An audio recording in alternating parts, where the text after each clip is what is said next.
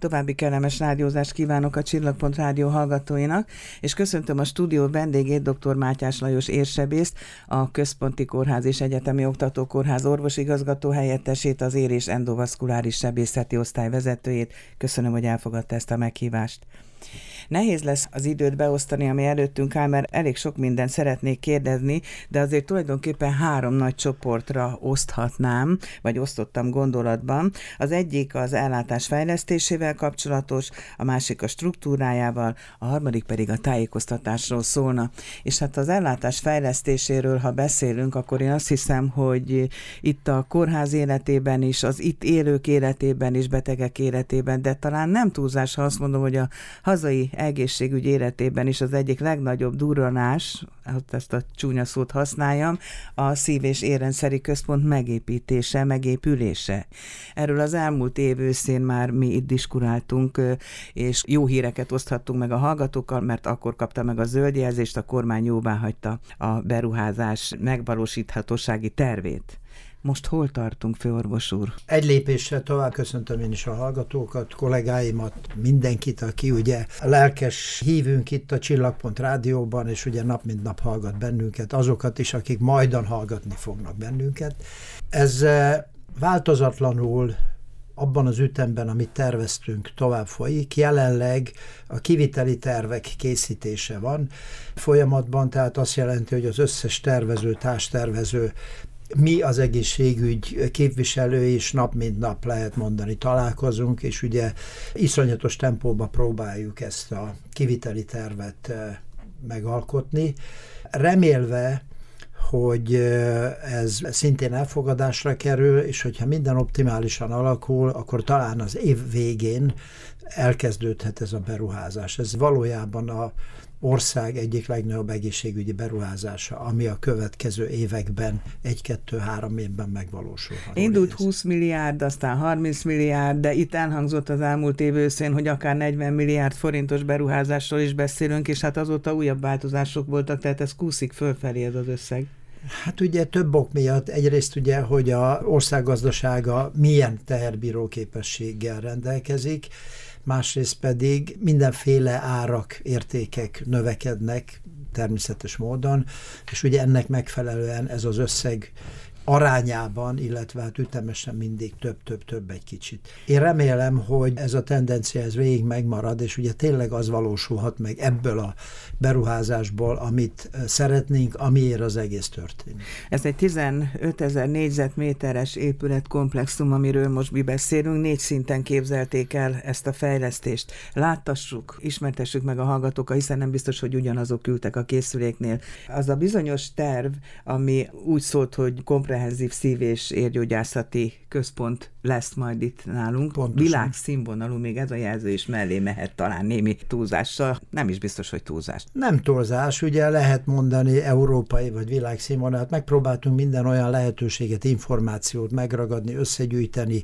olvasottan és személyesen is megnézni ezeket a lehetőségeket, és ugye ahhoz mérten, ahhoz viszonyítva próbálunk egy innovatív, ilyen szívérendszeri központot felépíteni, és ezek alapján, ahogy mondja, tehát a, a leginnovatívabb lehetőségeket próbáljuk megvalósítani. És itt az ideggyógyászat kivételével ugye minden egy helyen lesz, tehát angiológia, érsebészet, kardiológia, minden, ami a szív- és érrendszerre. Ami, ami, ami ér- és szívbetegség Ségel probléma, amit gyógyítani tudunk, lehet, az ugye ebben a házban összpontosul, itt az ideggyógyászat úgy jön bele, hogy a agyat ellátó verőereknek a betegsége is részben ide kerül, amikor ezekbe ténylegesen beavatkozni, akár sebészileg, akár katéteresen, bármi módon kell, de maga a gyógyászat, az ideggyógyászat, ugye a klasszikus ideggyógyászat, az nem az kerül ebbe a házba. Most ennek érdekében, hogy ez az ütemterv ez tartható legyen, már gondolom meg kellett kezdeni különféle előkészületeket. Itt a szakmák működésének az összehangolására gondolok elsősorban. Valójában így van. A mostani kardiológiai centrum is ugye egy ilyen új szerkezeti vagy szervezeti formában működik már, tehát gyakorlatilag hasonlóan fog áttevődni ebbe a házba. Az érsebészet az ugye hosszú ideje egy ilyen formában működik, illetve hát integrálódik ebben majdan új profil a szívsebészet, ami jelenleg nincs a kórházban. Dolgozunk ezen, tehát ugye emberről emberre, dolgozóról dolgozóra, feladatról feladatra próbáljuk összerakni ezt az egész centrumot. Tehát úgy kell elképzelni, hogy egy individuális öt osztály vagy hat osztály fog működni benne, egységben, tehát egymással összefonódva, egymás munkáját ugye segítve fog működni ez. Tehát nem öt különböző osztálynak egy épületbe való megjelenése, hanem működésébe, funkciójába is egy új dimenzió ez a kórházon, a házon, és ugye ezen a gyógyítókörön belül is. Ami egyébként a prevenciótól a rehabilitációig magába foglal mindent. Azt Ezt hogy kell érteni? Hát hiszen itt csúcs gyógyászatról beszélünk, de hát a prevenció az pont azt jelenti, hogy ne betegedjen meg az ember. Hát Tehát igen, a prevenció az ugye feltehetően idézőjelben érintőlegesen is benne van ebbe, de a prevenció maga nem ennek a háznak a alapvető feladata.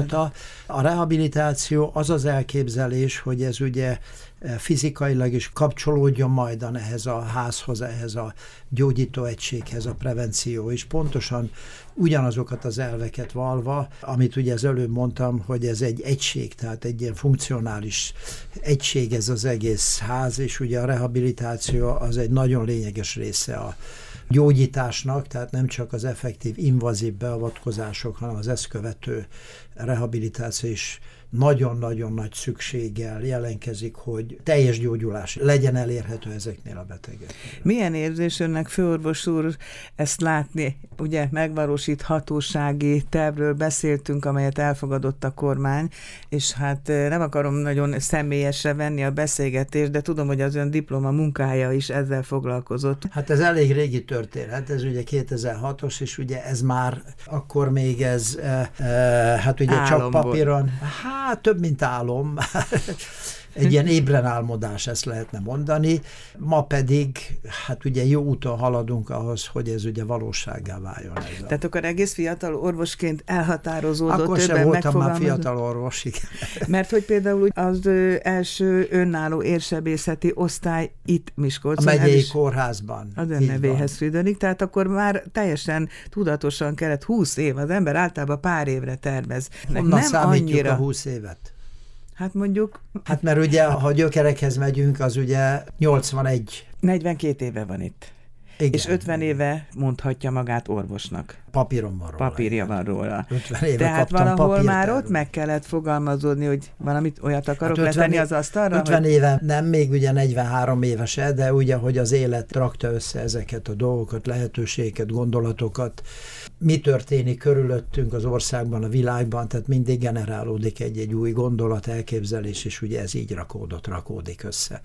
Az, hogy az országnak ezer részén dolgozik most már tényleg majdnem fél évszázada, az mennyiben nehezítette például az ön munkáját, mondjuk a fővárosban érsebésznek lenni más lett volna, mint itt vidéken? Vagy jó érzés az, hogy itt vidéken az én nevemhez kötődnek dolgok, amelyeket én itt meg tudtam honosítani, vagy majd meg tudok valósítani? Megvalósítani? Azt nem tudom, hogy a fővárosban milyen, mert ott nem dolgoztam. Hallottam róla, meg hát ugye nyilván találkozó kollégákkal, szakmapolitikai körökben és együtt dolgozgatunk, ugye nagyon sok emberre itt a szakmán belül is, meg ugye más szakmákat is figyelembe véve.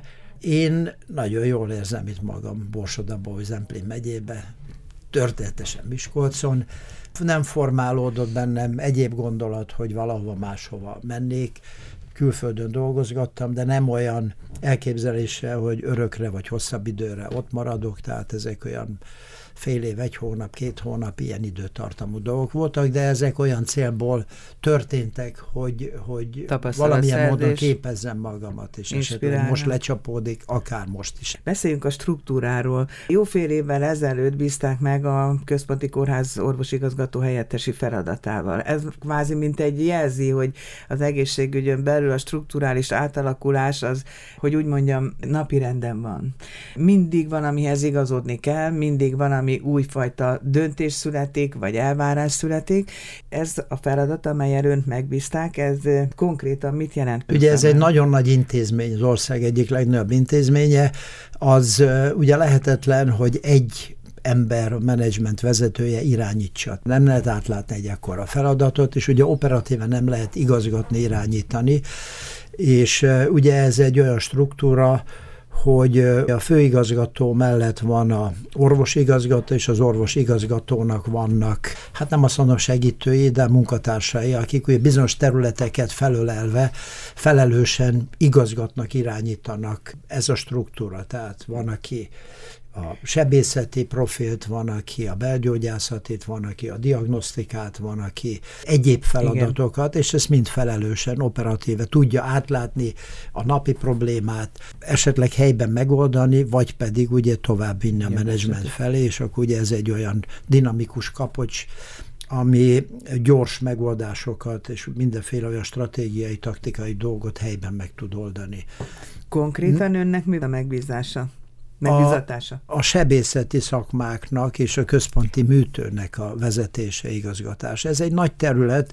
Ha más nem nézünk, csak ugye a tíz sebészeti szakmát, ha csak az ágyszámokat nézünk, ez 5-600 ágy körülbelül, tehát egy kisebb kórháznyi, egy városi kórháznyi, és hát a központi műtő, 27 műtő van az intézményben, és ott dolgozik a központi műtőben 170 munkatárs, tehát ez, ha számokat nézzük, akkor is ugye egy nagy feladat, és ugye ezek a sebészeti profilok hát jellemeznek egy kisebb vagy nagyobb intézményt is, és ez egy stratégiai felület egy intézményen belül is ugye a sebészeti profil. De ebbe benne foglaltatik, bocsánat, hogy közbevágok, a műtő traktusnak a működtetése, tehát az anesztéziától kezdve a műtétig? A, a, az aneszteziológia az egy külön terület, nyilván együtt dolgozunk, tehát ez egy napi szoros kapcsolat az aneszteziológiával, aneszteziológia vezetőjével, az egész csapattal, a műtő pedig 27 műtő, az összes ott dolgozó munkatárs, műtősnők, asszisztensek, műtősök, beteghordók, mindenki, aki ebbe a feladatkörbe dolgozik, ez 170 ember. És az ő munkájuknak a... Hát ezt össze kell hangolni munkájuk. egyrészt ugye az egyes sebészeti szakmákkal, kinek milyen igénye van a következő nap a műtéteket Műtőte? illetően, milyen műtőhelyiségek szükségesek, hány műtős nő legyen ott időben, mennyi beteghordó műtős legyen ott, ez ugye a tervezett napi programot illetően is, az ügyeleti műtéteket illetően, a hétvégi munkaszüneti napokat. Akkor ez és hát ezt össze kell hangolni. Az ön ez egy, ez egy hálás feladat. Én úgy érzem, hogy hálás és feladat. Azt mondom, hogy a betegek panaszkodnak a sorban állásra, a várólistára. Ez akkor... ettől független ez ettől független. Ez egy globálisabb, nagyobb probléma. A kollégák, azt kell mondanom, ugye én minden nap találkozok velük, látom belülről is ezt az egész dolgot, azt kell mondanom, hogy erőfelüli munkát végeznek. Nyilván mindig lesz egy többletigény, mint amennyit meg lehet oldani, vagy ki lehet elégíteni, de bátran állíthatom, hogy amiatt egészségkárosodása nem lesz senkinek, mert időben nem kerül gyógyításra vagy műtéti ellátásra. És hát nem is akármilyen szinten, színvonalon, mert a legújabb novum eljárások is meghonosodnak itt ebben a központi kórházban, amelyet gyakran alkalmaznak. Hát igyekszünk lépést tartani. Harmadik témakörünk az tulajdonképpen a tájékoztatás lenne. A tájékoztatásnak óriási szerepe van az egészségügyi ellátásban. Orvos-beteg kapcsolatról is beszélünk. Borzasztó fontos az a beteg számára, hogy tudja, mi a baja, milyen esélyei vannak. Tehát ez a kommunikálásnak az egyik formája. De a tájékoztatásnak van egy másik formája is, amikor a médián keresztül jutnak el az információk ide-oda, mindkét irány irányba, vagy több irányba.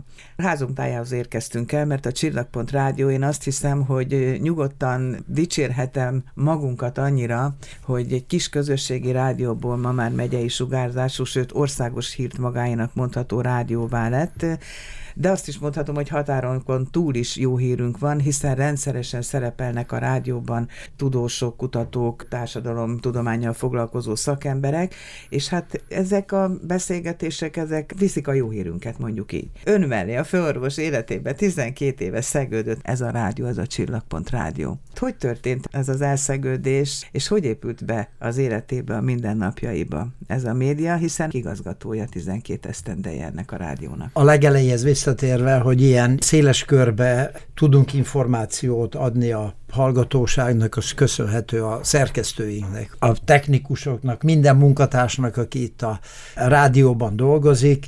Ez ugye alapelv volt, hogy professzionális csapatot rakjunk össze, állítsunk össze az elejétől fogva.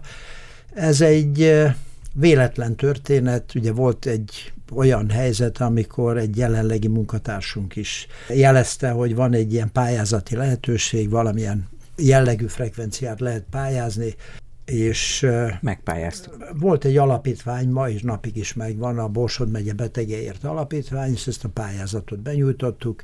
Én titkon reméltem, hogy ez valami játék lesz, és ugye nem nyerünk ezen, mint ahogy elő szokott fordulni. Hát ez most ellenkező irányt vett, mert ugye sikeres volt ez a pályázat, és ha már sikeresen jutottunk túl ezen a pályázaton, akkor volt egy ilyen elv, hogy akkor abszolút professzionális módon próbáljunk összerakni. Először egy kis közösségi rádiót, mert ugye ezt pályáztuk, aztán ez úgy, úgy épült, épült, épült, épült, ugye tartalommal telődött meg, minőséget tudott nyújtani a hallgatóknak, és ugye nem csak belőlünk vagy irányunkban, hanem a hallgatók irányába is fölmerült az, hogy ezt egy szélesebb vételkörzetbe, egy más minőségű adással, tartalommal kéne megtölteni, és így aztán pályáztunk egy újabb frekvenciát, ami a mostani frekvenciánk, és ugye ez egy ilyen, hát egy 30-40 kilométeres vételkörzetet biztosít, ami tényleg egyedülálló egy ilyen közszolgálati rádió itt ebben az egész régióban. Hangsúlyozottan közszolgálati, ezt igen, én mindig igen. mondom, amikor igen. interjúk készülnek, mert ezt nem kis büszkeséggel mondhatja el magáról az ember, és lényegesen túlnőtt már azon, ami eredetileg a szándék volt, hogy kimondottan csak egészségügyel foglalkozzon. Hát egy tematikus rádió, egészség, aztán ugye ez bővült a sporttal, de a helyi közéletet is ugye mi tudjuk képviselni, mert ugye más hasonló tematikájú vagy, vagy felépítésű rádió itt a környéken nem Nincsen is, van, hát és 24 ezt, órás bátran sugárzás. és becsülettel vállaljuk ezt a... Nem is nagyon van erre példa egyébként, most a 24 órás sugárzásra térnék vissza, mert ilyenről az országban egyedüliként csinálja még még mind a mai napig a Csillagpont Rádió. Igen, és itt ugye élő műsorok, stúdióbeszélgetések, keveredik a klasszikus rádiózás a ma inkább befogadott más jellegű rádiózással, de, de szerencsére a szerkesztők is, és jó magam is ugye ragaszkodunk ilyen úgynevezett klasszikus rádiós megjelenéshez.